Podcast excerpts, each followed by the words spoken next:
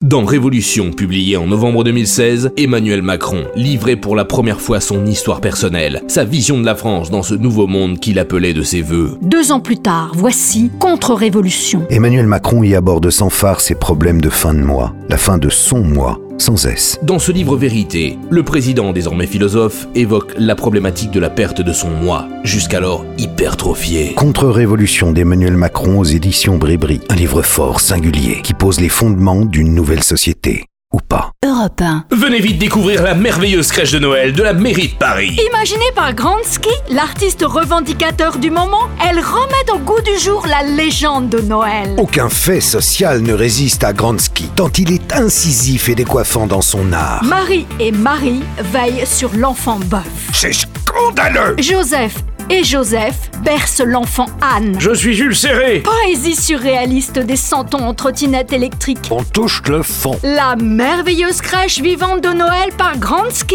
Courez-y, tout le monde la déteste déjà. Europe 1. Et c'est l'heure de retrouver le coup de fil royal. Aujourd'hui, j'ai l'extrême honneur de pouvoir parler au téléphone avec son Altesse Louis XX, duc d'Anjou et chef de la maison de Bourbon. Or, à ma grande surprise, j'ai appris que Louis XX donnait son plein et entier soutien aux Gilets jaunes. J'avoue en être resté comme deux ronds de flanc. Allô, votre Altesse Je ne suis pas là, c'est pour ça qu'il ne peut pas vous répondre. Il laisse votre message une fois que vous avez entendu le top sonore. Mais C'est pas Louis XX, on dirait Garcimore, non Le coup de fil royal en podcast, dès qu'il aura retrouvé le bon numéro.